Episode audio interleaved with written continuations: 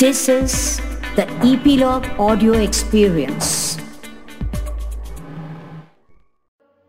ही गोष्ट आहे एकोणीसाव्या शतकातील जेव्हा आपला भारत देश आपल्याच स्वातंत्र्यासाठी लढत होता नेमकं त्याच काळी आपल्या भारताला कल्पनाही नव्हती की आपल्या समाजात एक महान व क्रांतिकारक असा पुरुष लवकरच जन्म घेणार आहे व ज्यांनी सर्वंट्स ऑफ इंडिया एवढी भव्य सोसायटी चक्क हिंदुस्थानात स्थापन केली. तर देशोन्नती व स्वार्थत्याग हे दोन्हीही गुण काय असतात हे अख्ख्या मानव जातीला यथायर्थ दाखवून दिले. तर समाज सुधारणाची अचूक योजना आखून त्यावर स्वतः काम करून आपल्या समाजाला सुधारले. उत्तम असा क्रांतिकारक व उत्तम असा देशभक्त आपल्या भारताला लाभला ह्याचा आम्हाला अभिमानच आहे.